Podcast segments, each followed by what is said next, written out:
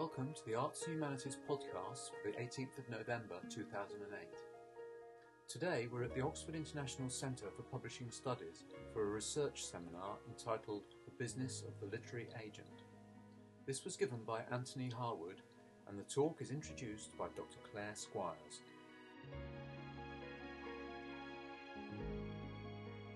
I'm delighted to welcome to the Oxford International Centre for Publishing Studies Antony Harwood here on my left. Antony is a literary agent. He's now based in Oxford itself, um, which is very nice to welcome a London, an ex-London publisher into our midst. Um, he was just go on. ex-London agent. Ex-London agent and publisher, sorry. Antony moved his agency from London to Oxford, which is quite interesting. We were talking about that um, a moment ago. His agency um, has been running since 2000. Before that, he worked as a literary agent for a number of other literary agencies. His clients include uh, people um, such as Alan Hollinghurst and A.L. Kennedy. He has quite a reputation for literary authors, but he also represents um, mass market writers and um, teen writers as well. Um, he's also worked before um, he was a literary agent as a publisher in publicity and in production for a number of different companies. And editorial as well. There you go. I should have just asked Antony to introduce himself. Yeah. He would have done it better. anyway, I'm delighted to uh, invite Pleased uh. Antony to speak to us about the business of the literary agent. Thank you very much. Thank you. Thank you. So, what do you do these days if you become a successful publisher? You quit and you become an agent. and of course, that's not entirely true, but it is largely true. And over the last few years, one has seen a procession of publishers leaving publishing and becoming agents. And why is that? Well, I think it's because the very thing that attracted many people into publishing and the very thing that is at the heart of the industry is no longer there. And that's the close, creative, working relationship with the writer. We work in a obviously a talent-based industry, by which I mean that it relies and depends on exploiting something of value that's produced by a talented individual and can only be produced by a talented individual. And talented indiv- individuals, writers, are scarce, and therefore they have scarcity value. That's the centre of the industry. That's what it's about. And it seems to me that all talent based industries, film, music, sports, and publishing, all follow a very, very similar evolutionary process. The sort of pattern has been the same. And agents within each of those industries, or managers as they're sometimes called, their role has evolved absolutely directly in tandem with the industry's evolution. Little digression here. Such a mad industry and such a hard industry to make any sense of because it just takes one book in publishing, one film, obviously in the film industry, to make everything right. You put out all those books, and most of them don't happen, and one of them makes it all happen. And it's completely unpredictable and unfathomable. Uh, The Da Vinci Code is such a good example. There's an author, publishes three or four books over three or four years, nothing much happens. Most publishers now would just drop him straight away. He delivers the Da Vinci Code, they think we'll give it another go. Huge, massive. Millions and millions and millions of pounds come into the company, costs are covered, hugely into profit. The book, having peaked, settles down to a terrific monthly level of sales, terrific income. You would expect that in a year or two he'll uh, deliver another book, and it just keeps rolling. Hasn't delivered another book. And another interesting thing in the Dan Brown equation Hollywood pick up the rights to make a big movie, and any of us would think, great, that'll give it another surge, that'll boost sales of the book. Killed it dead. Killed the monthly sale by 90%, and it stayed like that. Extraordinary. So, how do you make sense of this stuff? I really don't know. Anyway, back to the evolutionary process. So, with publishing and in film, you know, film you see studios, they grow bigger and bigger, they become corporations, they become conglomerates, they become part of huge media empires. And somewhere along the way, the talent, primarily actors in the film industry, assert their value. They suddenly see that all this, this industry is based on their work, and they want a bigger slice of the pie, and they want control. And they, when they assert it, they assert it through agents. And publishing is the same pattern. So back in the up to early 80s, the word industry isn't perhaps the best word for publishing. It was a large group of smallish businesses, and those smallish businesses were typically run by an individual who is usually, typically, an editor or an editorial figure whose great skill and talent and sometimes genius was working with a writer. I'm thinking of people like Tom Maschler at Jonathan Cape, Carmen Callil at Virago, David Godwin at Cape, you know, really hugely talented publishers. Godwin became an agent. Peter Strauss at Picador, great publisher, became an agent. Um, he said, overemphasizing the point. Um, so these small companies were run by those kinds of people, and many of them were maverick and quite difficult, but colourful, but full of energy and passion and just excellent. But their companies grow and they begin to coalesce into bigger companies because bigger companies have more clout in the market. And as they grow, they become corporations. And as they become corporate and conglomerate, people of that nature, those maverick figures, just don't fit in anymore. Mavericks don't work and play well with others. They don't like sharing decision making processes. They don't like sitting in meetings because they know best. And sometimes they do, but it doesn't work in a big company. So they go. And that leaves a gap because who then is supporting and working closely with the author? The new breed of publisher requires new skills, management skills, budgetary skills, sales and marketing skills. Not about sitting with a writer and dealing with that. And so you get to the mid to late 80s, those maverick figures are dying out or becoming agents or doing whatever they do.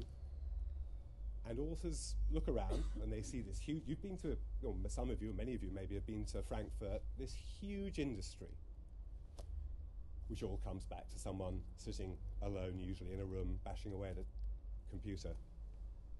Though the talent on which it's all based recognizes its clout, its power, and asserts itself.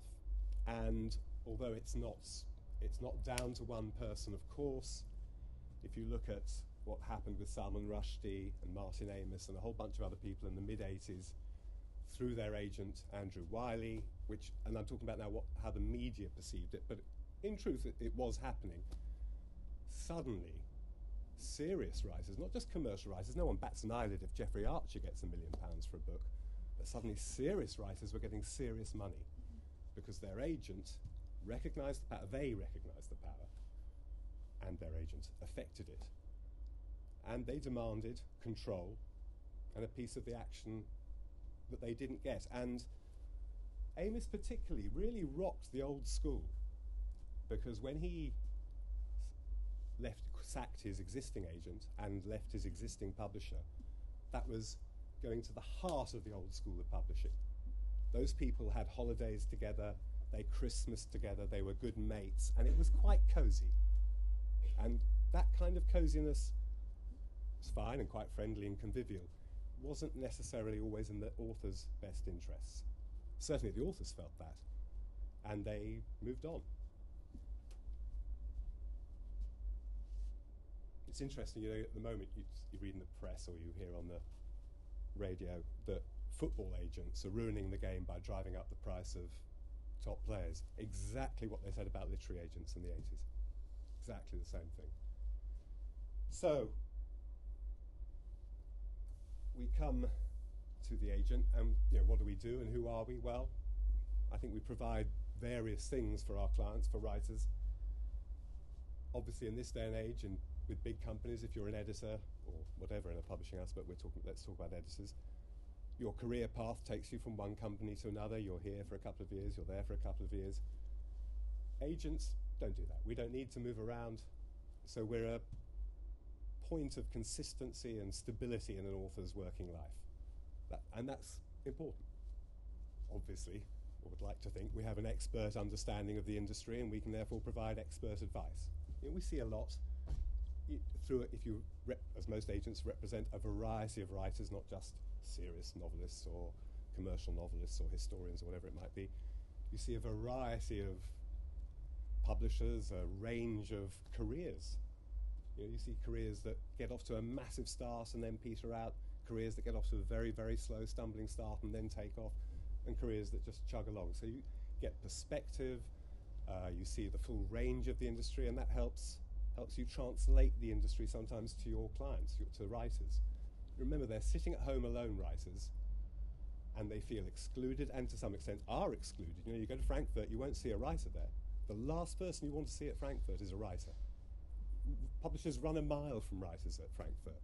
I've run a mile from writers at Frankfurt. It's not about them. Frankfurt's about rights. But they sometimes need to understand that, writers. You know, they need someone to explain that. And no one's going to do that except their agent. And that's quite important. It may sound facetious, but it's quite important. And crucially, given how things have changed, we are now hugely editorial agents. I certainly wouldn't send anything out to a publisher unless I feel that the author and I have knocked out every wrinkle, that it's that the material is in its best possible shape. When I started in the business, you know, an author could quite happily deliver a first draft of a novel or a biography or whatever. Wouldn't dream of doing that anymore. You know, you want to knock a publisher dead as an agent. You don't want them ringing up and saying, "I like it, but," because you you know you're you're you're losing already. So I sit up late at night with a pencil, li- not just sort of making general remarks, but line editing because it has to be done. And publishers don't edit anymore. I'm making sweeping generalizations. Of course, publishers edit, but they don't. They really don't have the time to do that, and that that's been for true for quite a long time now. Editing has diminished in publishing, but has fallen back onto writers. So the onus is back on the writer, really, to deliver first-rate material. Obviously, agents do quite a lot of firefighting, you know, when there are problems and complaints and issues. So we're arbitrators sometimes. Although it said on the screen something about literary agents being intermediary figures, I really do object to the when people say, so you're a middleman. Absolutely, agents are not middlemen. We're paid by writers. We're like lawyers. We're representatives. So we're sort of intermediary because we are between, we're that point, the interface between the artist and the industry. But I don't feel I'm an intermediary. I feel I'm representing the author. That's who's paying me. And, and, and really, you know, it's the author's. It's only the author's interest that I have at heart. The, the publisher looks after their end of things. I look after our end of things, and we, meet, we naturally reach a, a compromise. I'm not there to broker something fair. And because agents, like writers, are not entrenched necessarily in the day to day nitty gritty of publishing, we see the other media. So we are there to exploit copyright, which is the thing of value, across all the media. Publishers are not best placed to sell film rights in a book. They don't deal with film like agents do, like writers.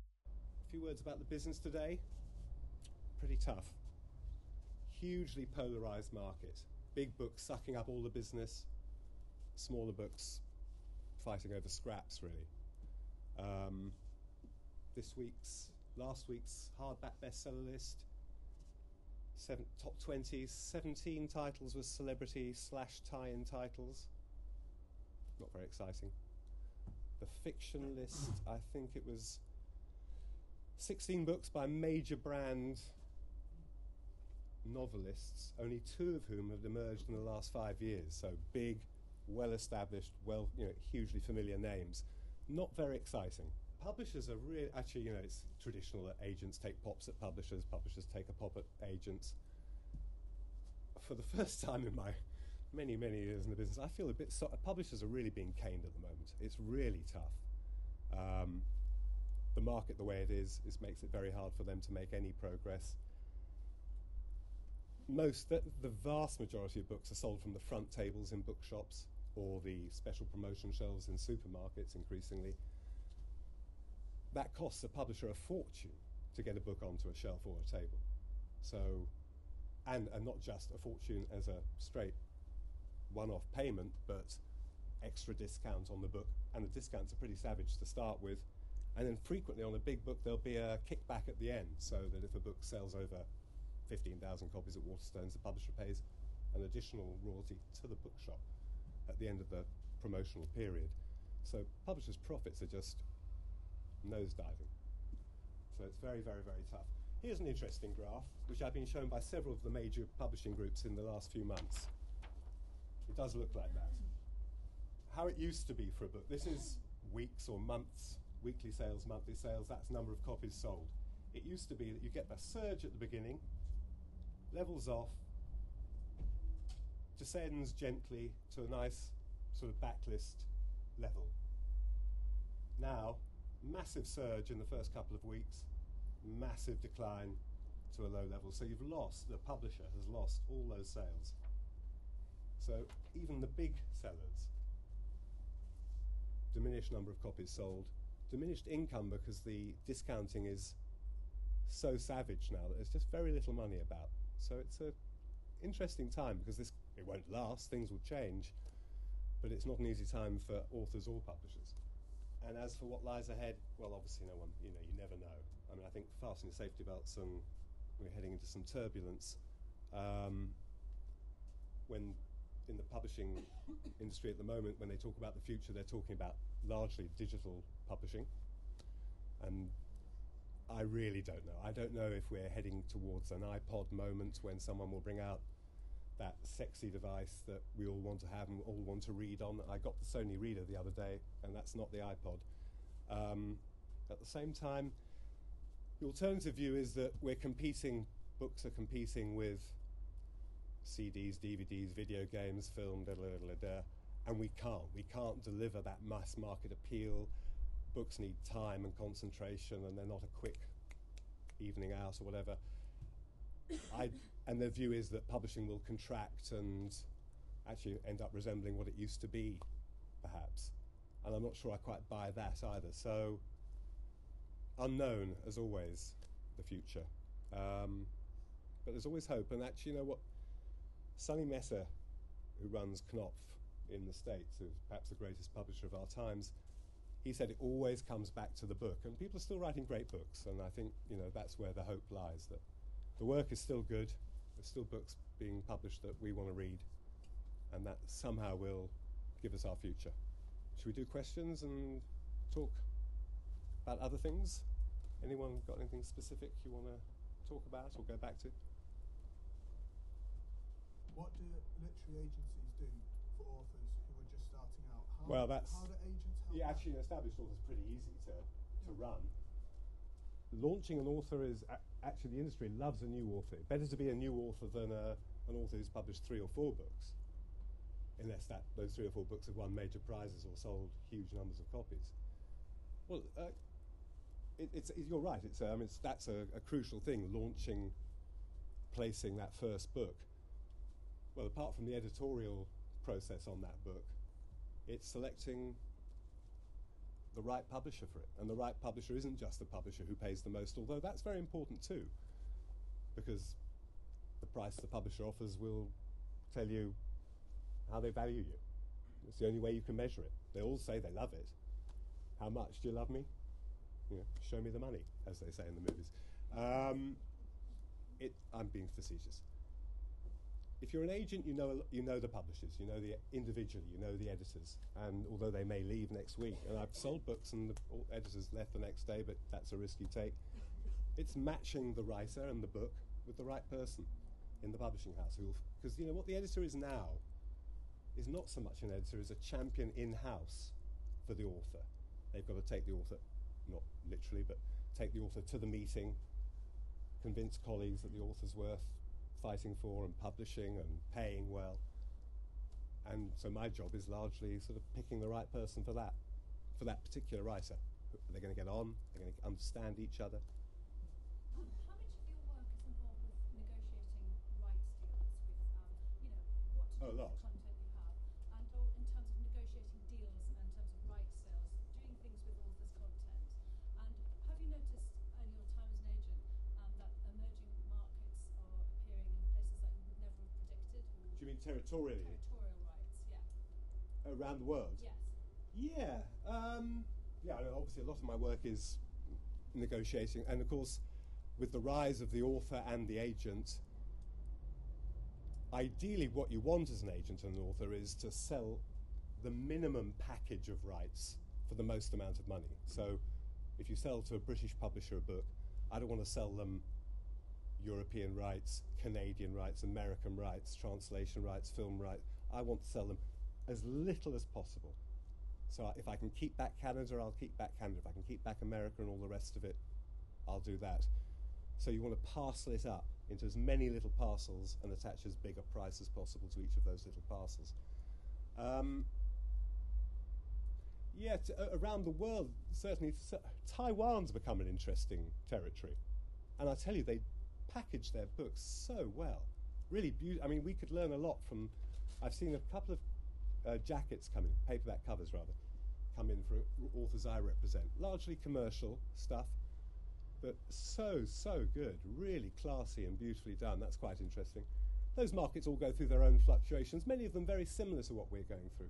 I, I used to think that what we're experiencing now derived largely from the fact that we abandoned the net book agreement where book prices were protected, you couldn't buy a discounted book. Um, and publishers destroyed that, thinking that a discounted book, you know, you'd bring new readers into the business. And actually, it's shown that that doesn't happen. People who buy books buy books, and people who don't buy books don't, uh, regardless of price.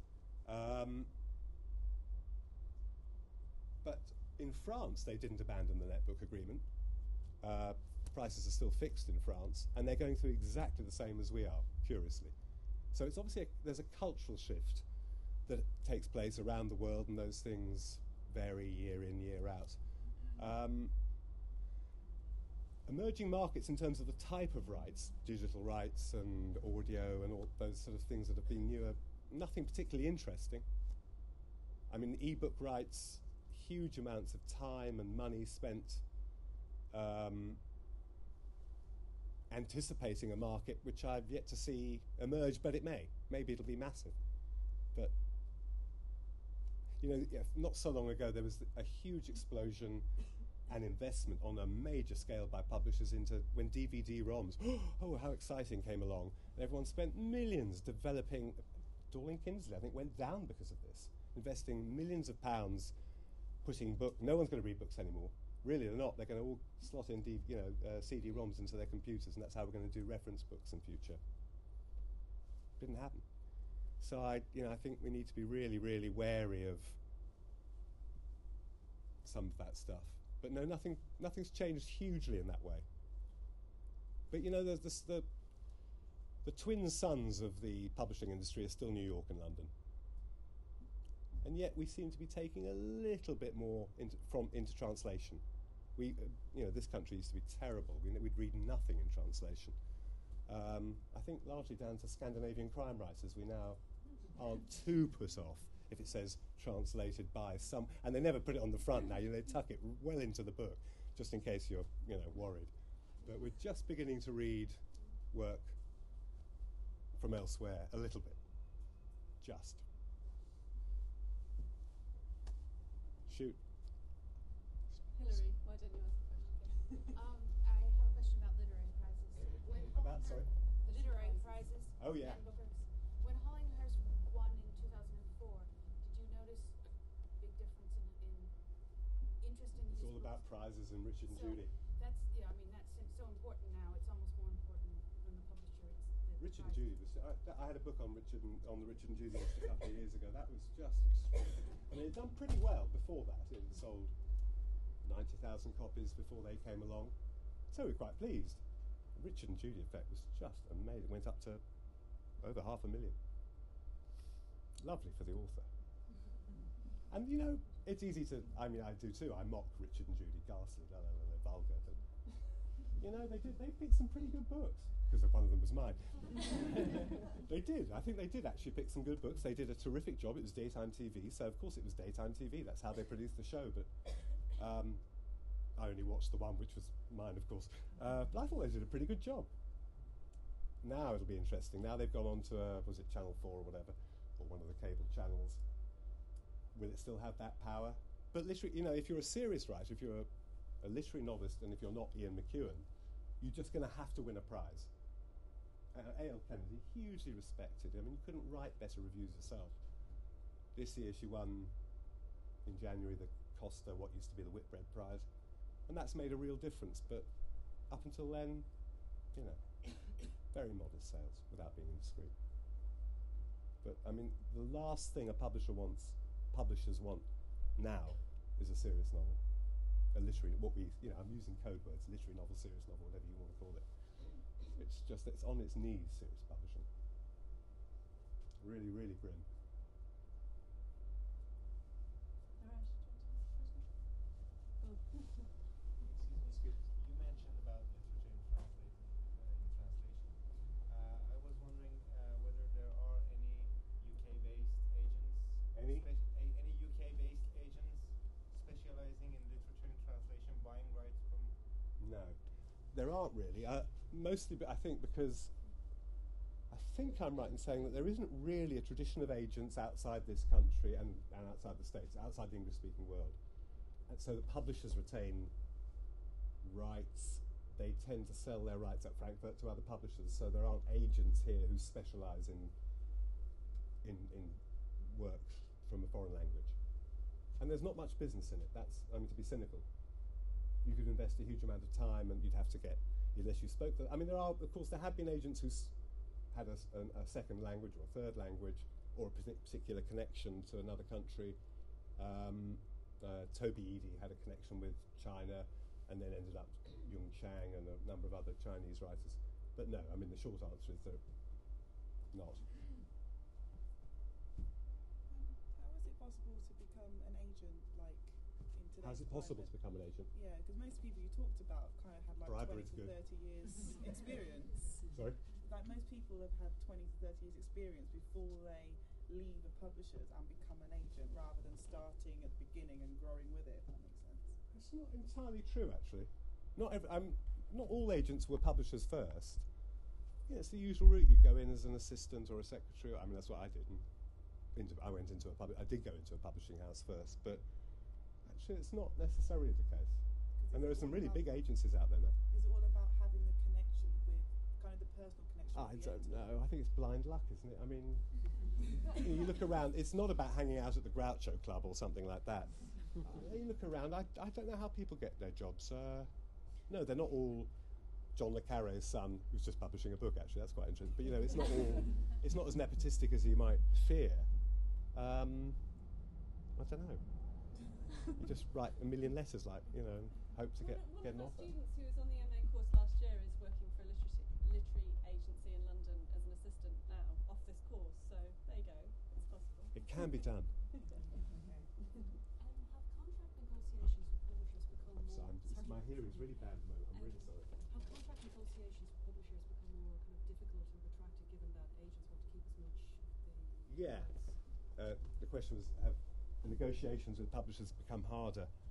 I suppose uh, they've always been quite difficult. There are certain issues that touch a publisher off, um, and over the years there's been an. I don't know if this is any, of any interest to anyone, but there have been huge rows about European exclusivity.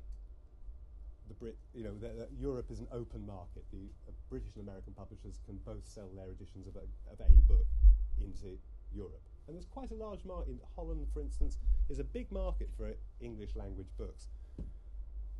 The British publishers started insisting on having the exclusive right to sell their edition in Europe. The Americans got very upset and cross. Know, it's kind of boring. But these things do cause huge fights. E-book rights, electronic rights have, have been a huge struggle. Um, to some extent, I sympathise with publishers who feel they really must have those rights because if an ebook if you know, if you're, if you're um, Random House, you publish a book, someone else was to publish the ebook, and that takes the market. That's what the market wants. It kills the book. So of course they want those rights. It protects the thing of value that they have. From an agent's point of view, you've got to be careful. You don't want to. You don't want to grant rights to a publisher that aren't going to be exploited because once you've granted them, you don't get them back. Um, the other thing with electronic rights that we have to be very careful about is that unless you get the language of the contract just right, you can end up impairing film and television rights. Uh, because a, an electronic adaptation of a book can also be called a film. So you don't want to say to the author, I'm really sorry, can't take that offer from Spielberg because we granted electronic rights to Joe Bloggs Down the Road for two thousand pounds. Really sorry. So you, I no, I mean people have. I, I, I joke, but that sort of thing happens, and it's uh, a nightmare to unravel. I've not made that mistake, of course. Um, so that can be difficult. Um, and the curious thing about a recessionary period, we were just talking about earlier on, is that times are hard. Publishers are thinking at least twice before acquiring a book and paying good money for a book. And yet, at the same time, if a writer is perceived to be or is indeed a good seller, they are, those writers are more valuable now than ever before. So the, their prices go up because publishers still need books. So it's a curious, you know, a recession can drive a certain type of price up. Um, you've talked about Tom Maschler Tom Maschler. yeah, and how I have to successful. do- I'm sorry. Sorry. Get You ear talked about I Tom get, might, might be the next must have a fashion accessory. You talked about Tom Maschler and how successful he was, but he was also a very instinctive creature. Totally, yeah. Yeah, and he met people personally, and Yeah. he always said that he just knew, Yeah. and if he got that feeling, Yeah. that was it. And That's what I meant by it being the heart of the business. yeah, It's, it is a down to individuals, isn't it? no, Quercus at the moment are doing much the same thing. Who? Quercus, the publisher of Anthony Cheetham's outfit. Yeah. Been doing very well. But have you seen the news? So, So what I want to ask you is, um, if you choose your um, your next great book on what comes through the post, okay, randomly, yeah. how do you as a literary agent make sure that you choose someone by that feeling that you? Oh, well, I, I- 'cause I don't think it is really about someone. Although, I mean, it's about the book.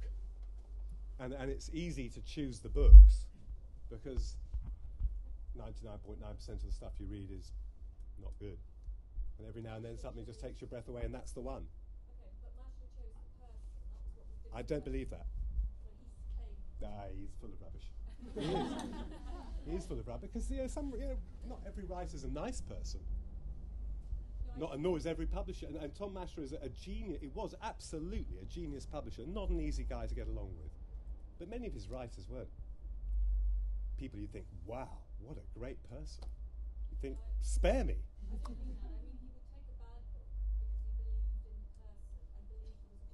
be one of his best-selling authors.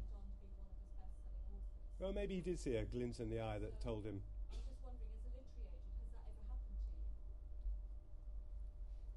what, where I responded to the person rather than the work. A little bit, yeah. Actually, it has happened quite recently. I met someone who I thought there was something interesting going on there. But you know, if it doesn't happen on the page, it's not going to happen at all, because out there they're not going to meet the writer. And actually, in this day and age, you're not going to see the writer interviewed on television, hear them really. You're not going to hear them on the radio, hardly.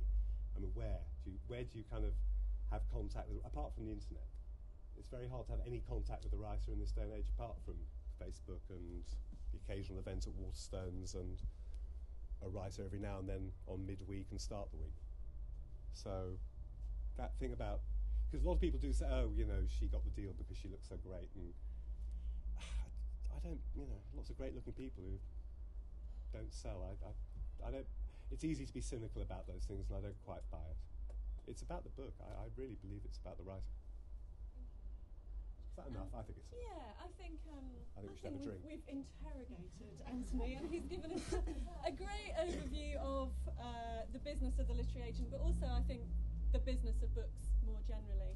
Um, please do join us for a drink at the end, um, and thank Antony very much for his talk.